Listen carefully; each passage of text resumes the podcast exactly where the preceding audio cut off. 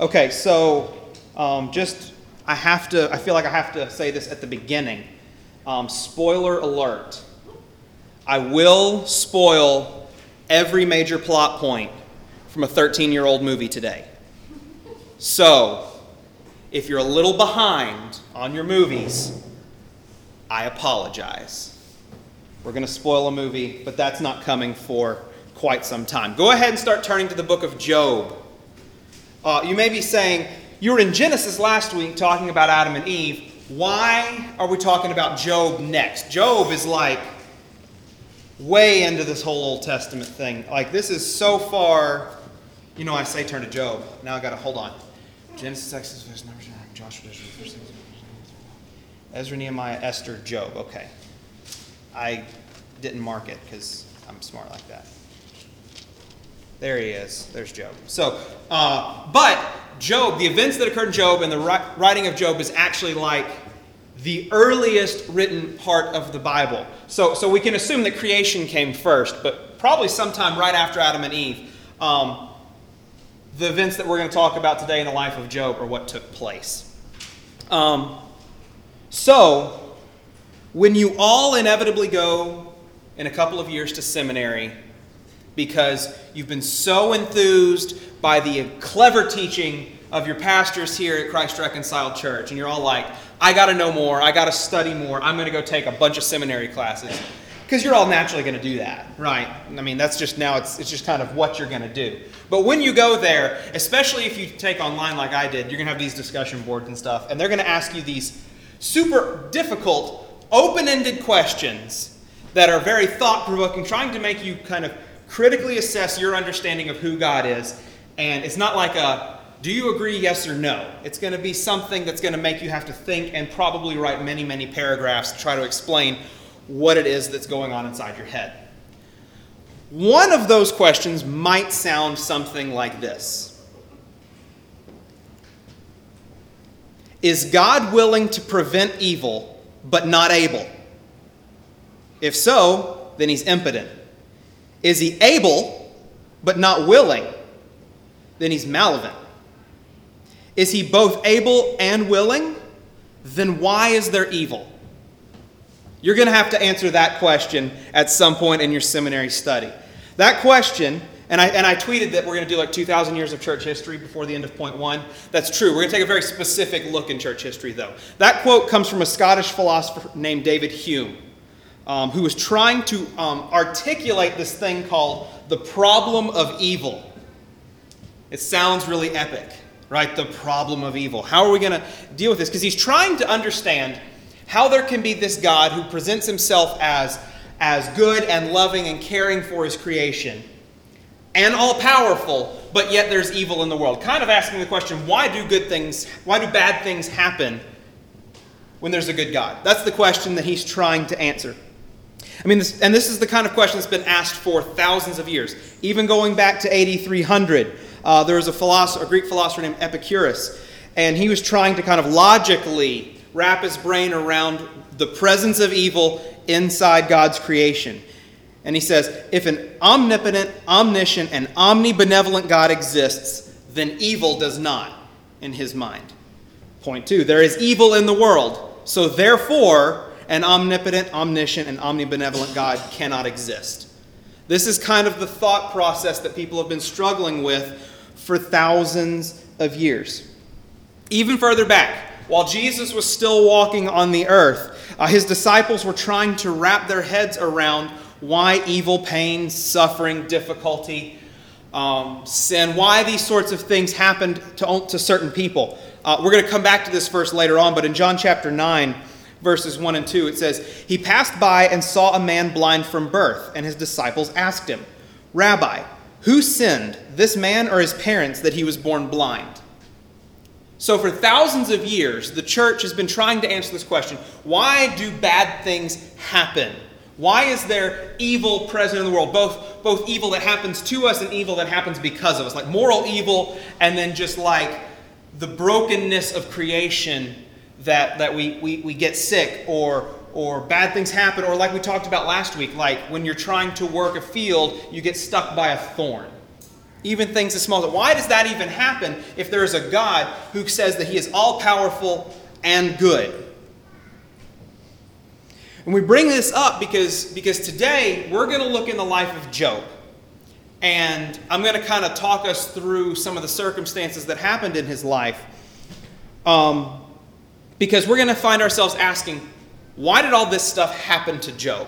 All the things that I'm about to tell you about, we're going to ask, why?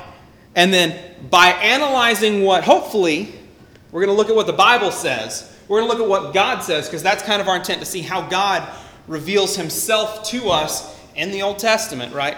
What God says about himself. So we're going to look in the Scripture, and today, I'm proud to say we're going to solve the problem of evil. We laugh, right? No, but really, I think when we take all these scriptures together and we just say, let's see what the Bible says, I think Scripture paints a very clear message about why there is evil present in the world. And I'm not going to tell you what my conclusion is yet. I want you to think about what you think, and then we'll challenge what you think with Scripture, and we'll see kind of where we all land at the end. Does that sound good? So here's the first thing. Bad things happen.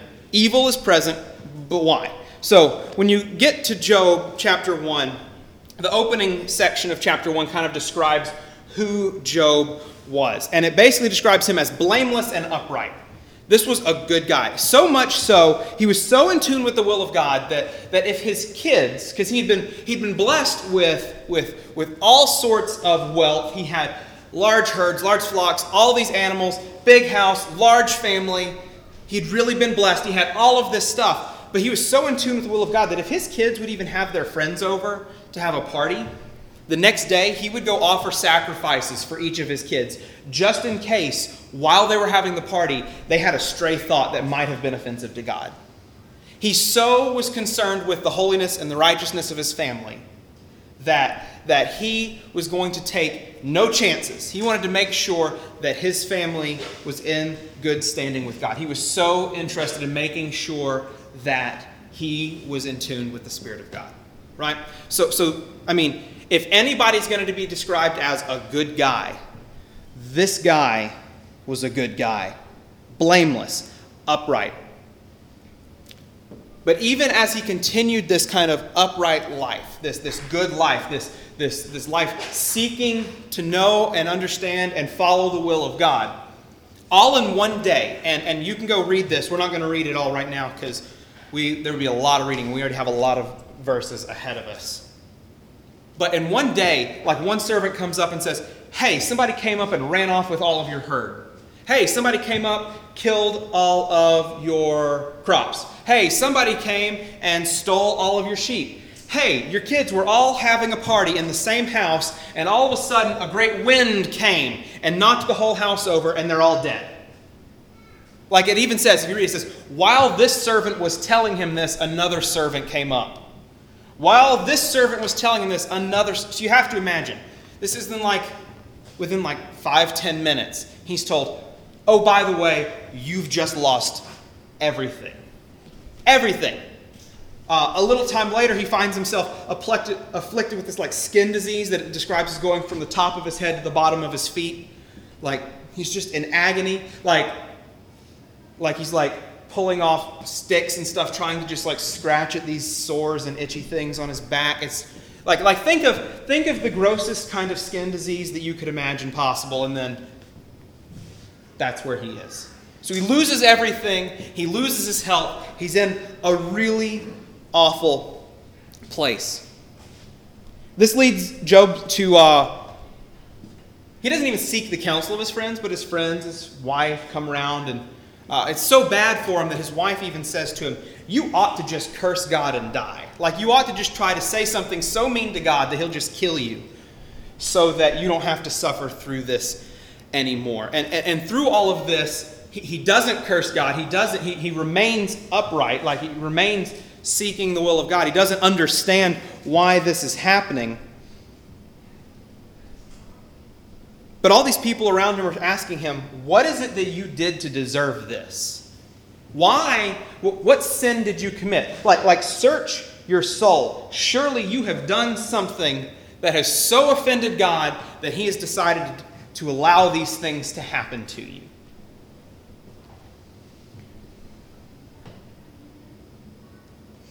The way the church tries to answer this question, why did this evil happen? Why is evil present? There's a really seminary-sounding word that we use to describe it. It's called a theodicy. And a theodicy, when you translate it, it literally means justifying God. It's a way to justify the presence of God while there is evil present as well. Basically saying, we can justify that God, we're going to try to explain why God's in the clear though there's evil present. And there have been a bunch of different types of theories that have kind of tried to justify the presence of evil and the presence of God. One of those, and this is probably one that many of us have heard, is a free will theodicy, that humans have free will. And when God created us, he gave us the ability to pick and choose which direction that we would go. And so God, because he gave us this free will, left us to our own desires, and so we were able to choose evil and to go down this path away from what God would have desired.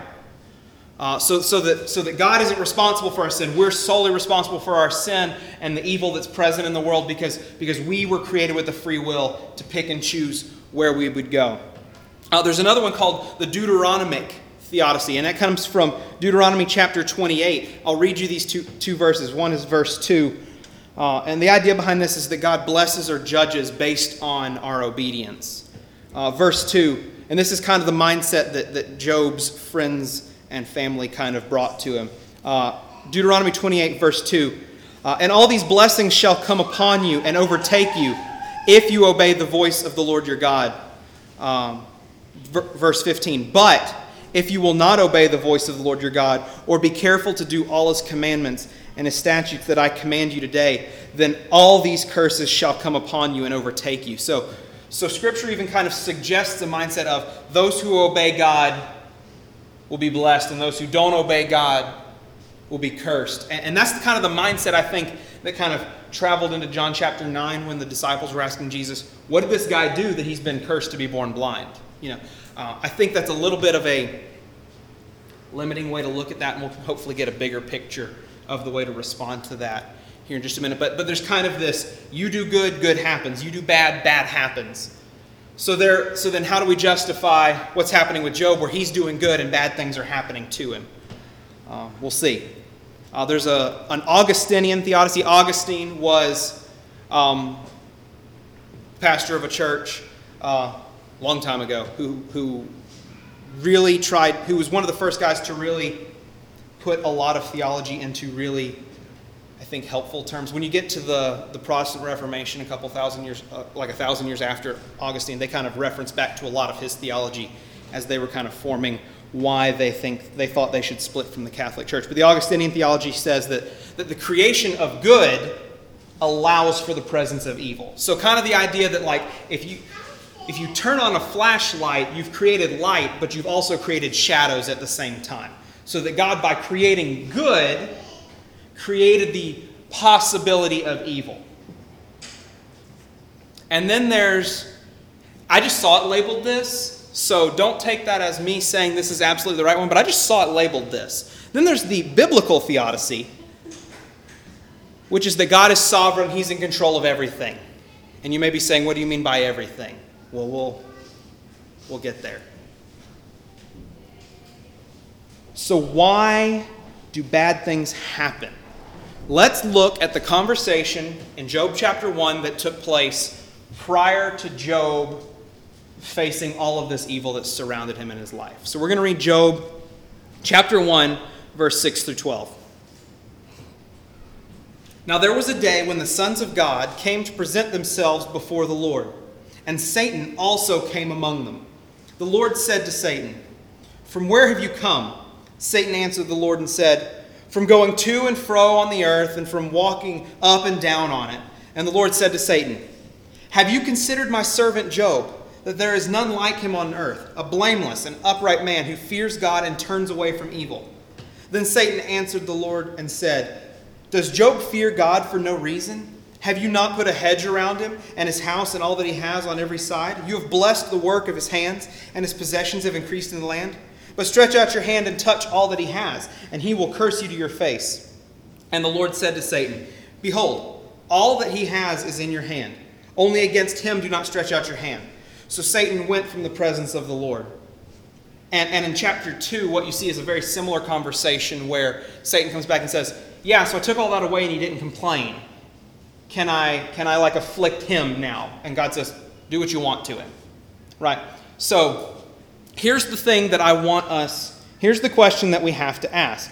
First of all, it's fascinating here that we're learning about what God desires as he is speaking. Because remember, we're talking about God speaking to created beings in this series. And here, it's him speaking and revealing his wishes to Satan, his enemy, the one who thought that he could ascend and be as good as God and was cast out of heaven, right? Enemy of God is sitting here walking around talking with God in heaven. And God's like, hey, have you seen Job? He's a really good guy. Satan didn't ask permission. That's the second thing I want us to notice. He didn't say, can I do this? God pointed Job out to Satan. So wait, you're saying that God brought this up? That this was God's idea? That it wasn't that Satan walked up thinking, I want to ask if I can pick on Job. It was that God said, hey, Satan, I got a guy that I want to prove to you loves me. So I want you to do some evil stuff to him. Wait, is that what you're saying? Surely you mean that God just allowed it to happen. But Satan didn't ask about Job. God suggested Job.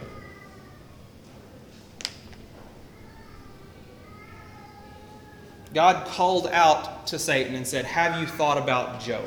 Have you thought about testing his resolve? Because I know that he's blameless and upright.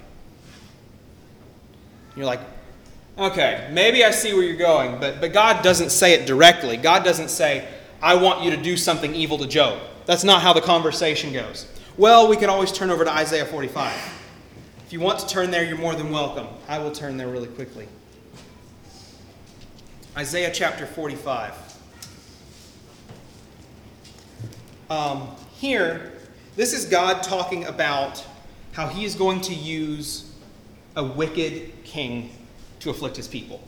Okay? So God's saying, I'm going to use somebody who does not love me, somebody who is evil in his heart, to afflict my people because they've sinned. So I'm going to read Isaiah 45. We're going to do 1-7.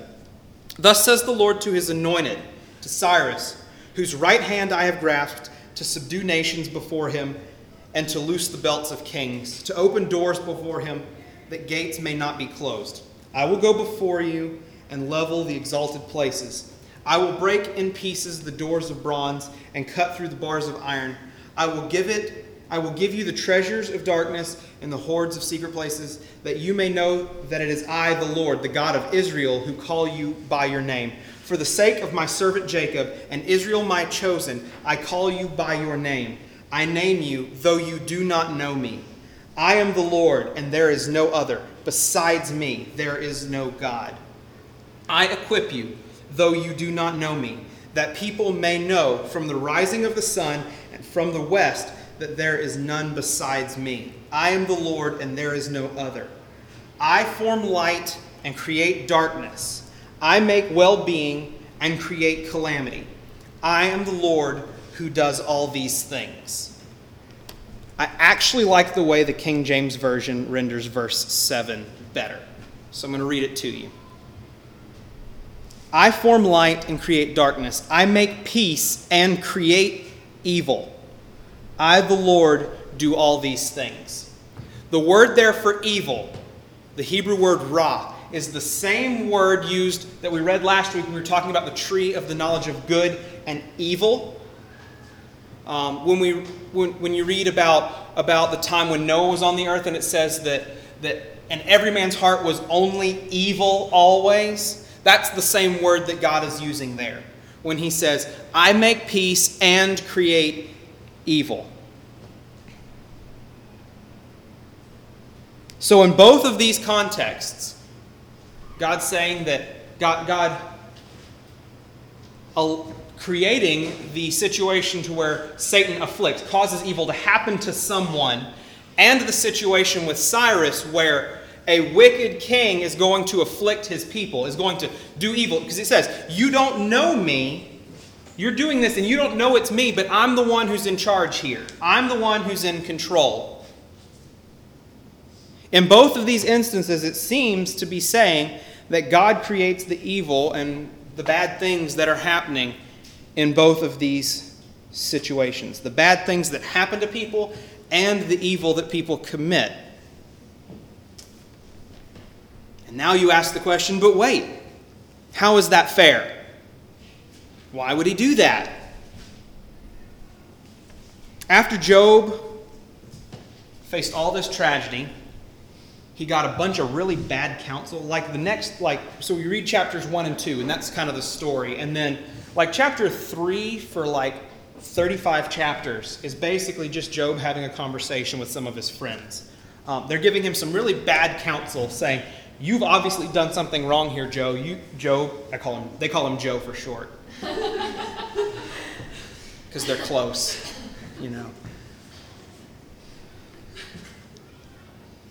You've obviously sinned. There's obviously something going on in your life. You just need to confess your sin. You need to repent. And Job's like, I've done nothing. And over time, they go back and forth having this conversation. And Job is, I would think, obviously frustrated with this situation. Obviously wondering why this would happen. Obviously questioning, I don't know what happened. I don't know why this would happen to me. I don't understand why God would do this to me. And after a great deal of frustration and pain, go ahead and turn to Job chapter 38. We're not going to read all of Job chapter 38, but you should go read God's response to Job. I'm going to read the first few verses here. I love these first few verses. It's probably because I'm naturally a sarcastic person that I read sarcasm into this. I don't know that God is being sarcastic here. However, I do think that God is trying to set up the disparity between us and him. Okay? So, Job chapter 38. My heading says, the Lord answers Job. So Job's been talking for 37 chapters or whatever. Job and his friends have been talking. And then it says, then the Lord answered Job out of the whirlwind and said, who is this that darkens counsel by words without knowledge? Dress for action like a man. Okay, I just got to pull. So he says, put on your big boy pants. Right? Dress for action like a man, and I will question you and make it known, and you make it known to me. Right? So you think you know what's going on. Stand up, put on your big boy pants, and explain to me why you think I'm doing this. Where were you when I laid the foundation of the earth? Tell me if you have understanding. Who determined its measurements? Surely you know. Or who stretched the line upon it? On what were its bases sunk? Or who laid its cornerstone?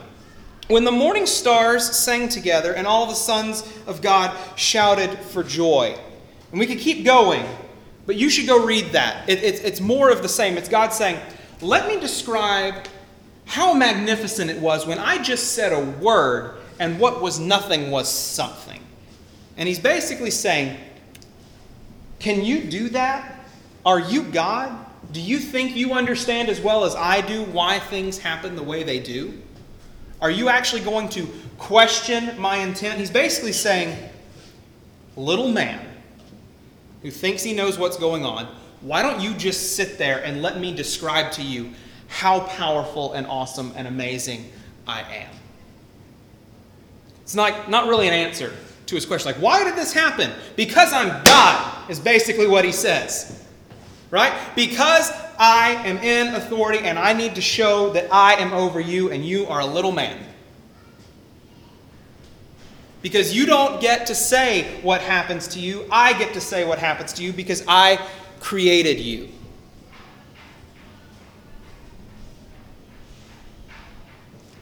You haven't got tired of flipping yet.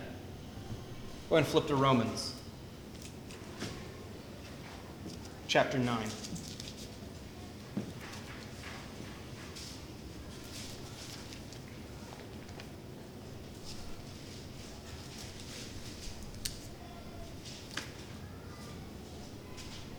In chapter 9 of Romans, and we're not going to read all of it, Paul's explaining to the church that, essentially, that God's got this. God is in control.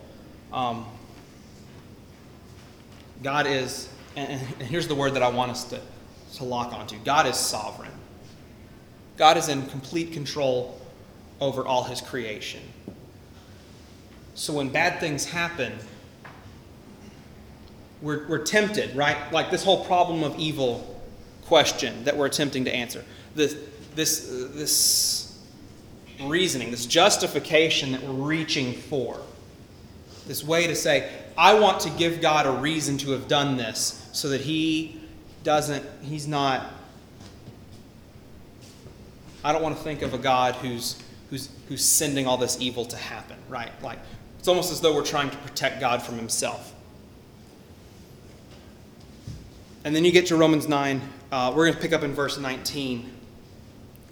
Because you find yourself saying, how is that even fair? Like, how can it be fair that God causes evil to happen? How can you be saying that God's in complete control over everything and that I don't have a say in what happens? How is that fair? How can I be held responsible for evil that I do if God is ultimately in control of every single thing, every single action that I've ever taken? How can that possibly be? That's exactly how I was probably 5 or 6 years ago. Like, there is no way that can be right. I got angry when people would try to suggest that it could be anything other than on just my actions and my ability to choose. Get the smirk off your face. But I was so angered by that idea. How could that even be fair? What God would say, I want your heart, and then not give you a heart that would desire him, right? If that's the justification, you go, why? Why would God do that? That doesn't seem right. That doesn't seem fair. And Paul knows that as he's talking about this idea of God being sovereign, right? As he's saying that God is in complete control of everything. He just got done with a big section about those he foreknew, he predestined. And he initiated all of these actions, and he's in control of all of these things. He knows that we're going to ask that question. Why? Why is it that way? And in verse 19 he says, you will say to me then, why does he still find fault? For who can resist his will? So he's saying, you're going to ask the question, well, if God's the one who picks, if God's the one who chooses, if I don't choose, how can he hold responsible those people who are left in their sins if they never had a choice? How can he find fault with them? Verse 20. And I think this perfectly echoes exactly what God was just saying in Job chapter 38. Verse 20. But who are you, O man, to answer back to God? Will what is molded say to its molder, why have you made me like this? Has the potter no right over the clay to make out of the same lump one vessel for honorable use and another for dishonorable use? Right? Just like I prayed earlier, I just want to throw this out here. I prayed earlier that we would be pliable this morning, right? That we would be moldable, because God is the one who is molding us into some image. And my prayer is that we would be molded to look more and more like his son. So please keep in mind that I'm suggesting that it's God who's molding us. Please be pliable as we're reading this. Verse 22.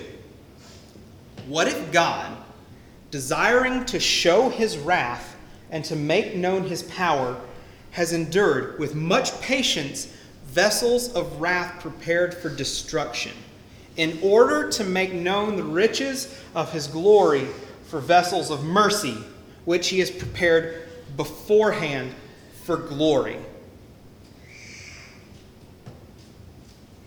Did you get that?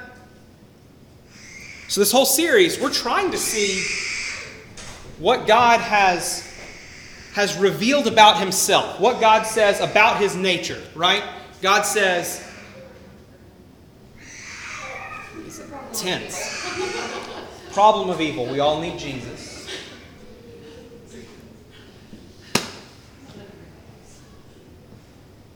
me look at my notes again. That's right. The sermon series. What is this sermon series about? The sermon series, we're trying to understand about the character of God. We want to know fully who God is. And what Paul is suggesting in Romans 9 is that God also wants us to know about every aspect of his character. Right? God also wants us to know about all of these different qualities of his nature. God doesn't just want us to know him as merciful. God doesn't just want us to know him as creative. God doesn't just want us to know him as gracious. He wants us to know everything about him. And God is also a God of wrath, a God who will punish sin, who will punish rejection of him, who will punish separation from him. So what Paul's saying is, and this is in verse 22, God desiring to show his wrath, right? God wants his creation to see this aspect of who he is as well. What if God, desiring to show his wrath and to make known his power, he wants to show that he does not approve of separation from his will, and he wants to show that he has the power to punish those who would reject him. He wants to show both of those things. Has endured with much patience vessels of wrath prepared for destruction. So that's point. That's thought one. He wants to show every aspect of his nature. So he created some who would be evil so that he could punish sin, so that he could show this aspect of who he is.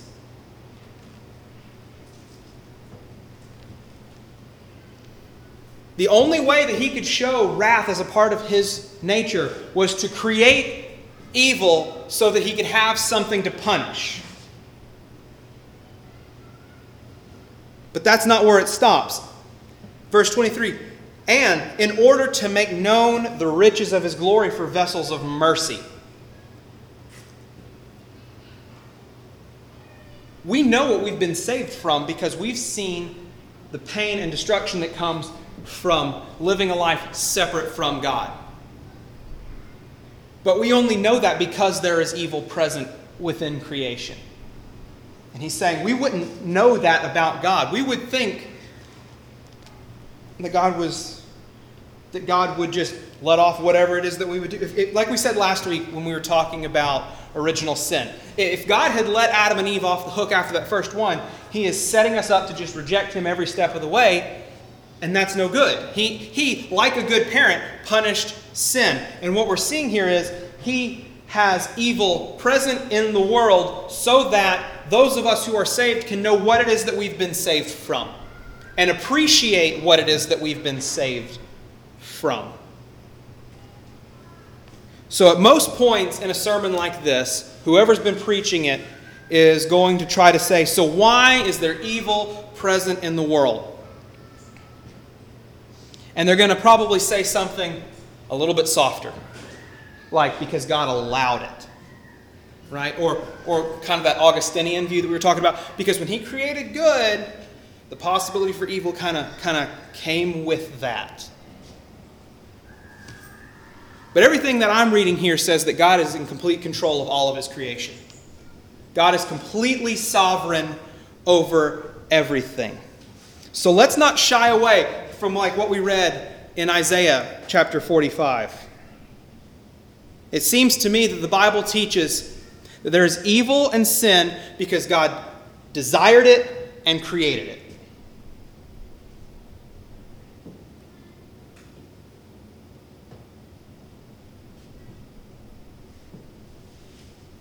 Knowing that in the end he was going to reveal himself to be redemptive and merciful. Because let's revisit John chapter 9, 1 through 3. It says, as he passed by, saw a man blind from birth, and his disciples asked him, Rabbi, who sinned, this man or his parents, that he was born blind? Verse 3. This is key. This is it. Jesus answered, it was not that this man sinned or his parents, but that the works of God might be displayed in him. God creates these situations. God creates evil so that he might work out something remarkable.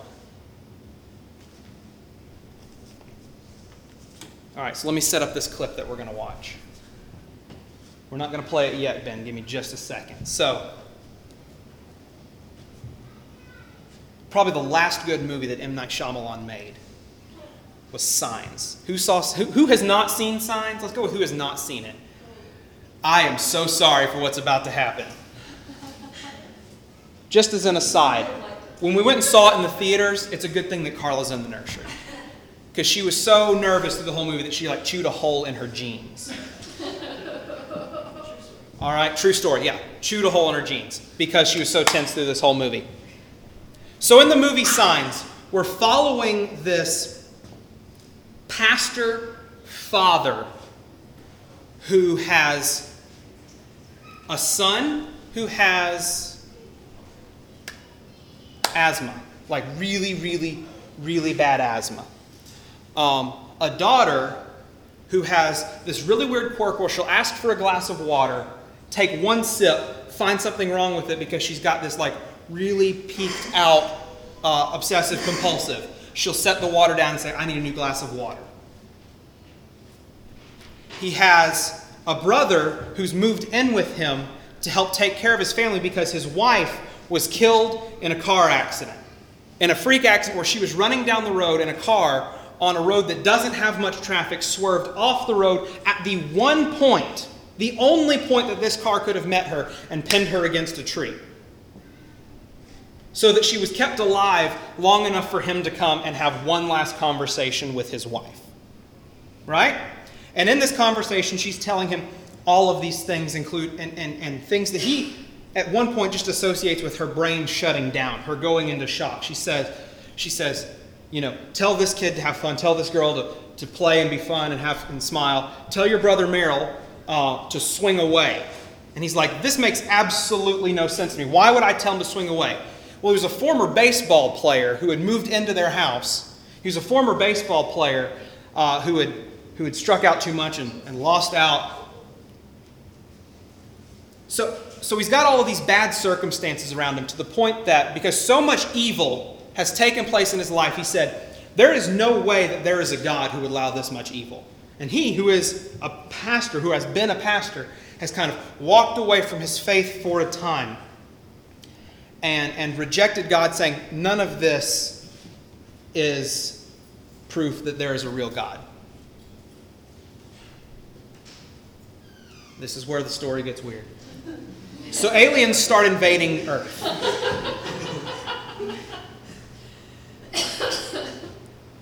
The aliens are coming down. They're all held up inside their house, thinking they're not going to survive the night. There's all sorts of tension that arises. I'm not going to go through. That's the tensest scene in the whole movie. That's by far the scene that gets you the most nervous. We're not going to watch that scene. But they come out of their basement the next morning. They've survived the night,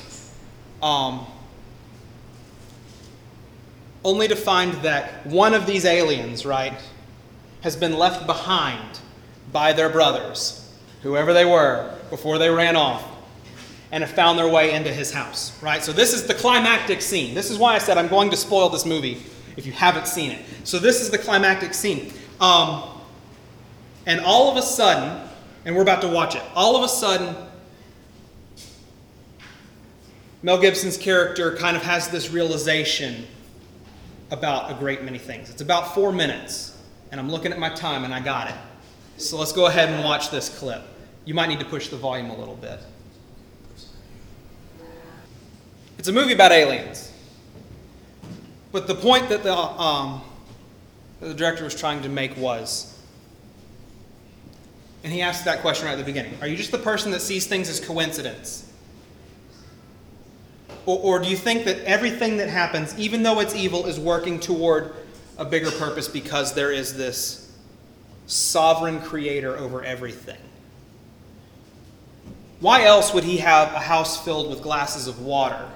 Why else would his son have asthma? Why else would his wife have died, so that his brother, who was a baseball player, would be in his house? Why would all those things come together if it was just a coincidence? And you saw that struggle that he was having right there at the moment where he was kind of recognizing, oh wait, this evil, This evil that is present in the world doesn't mean that God cannot exist, but actually means that because it's here so that God can do something with it. We sing a song, we've sung it a couple of times, called Felix Culpa. That phrase, Felix Culpa, comes from a longer Latin phrase that the Catholic Church tends to recite. And it says, O Felix Culpa, cae talem et tatum meruit habere redemptorium. And it means, O happy fault that earned for us so great, so glorious a Redeemer. So instead of saying, I don't like God because he made evil, what if instead we said, how gracious God has been to create this world with evil so that we can know him not only as a God who punishes sin, but a God who redeems us from sin.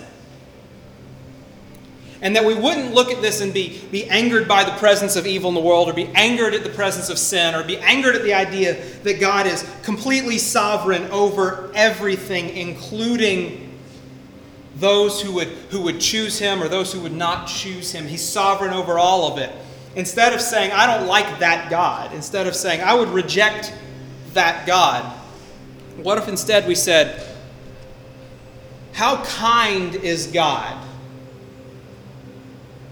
to create such an environment that we could know him as the only one who could perfectly redeem us from the evil and sin that surround us?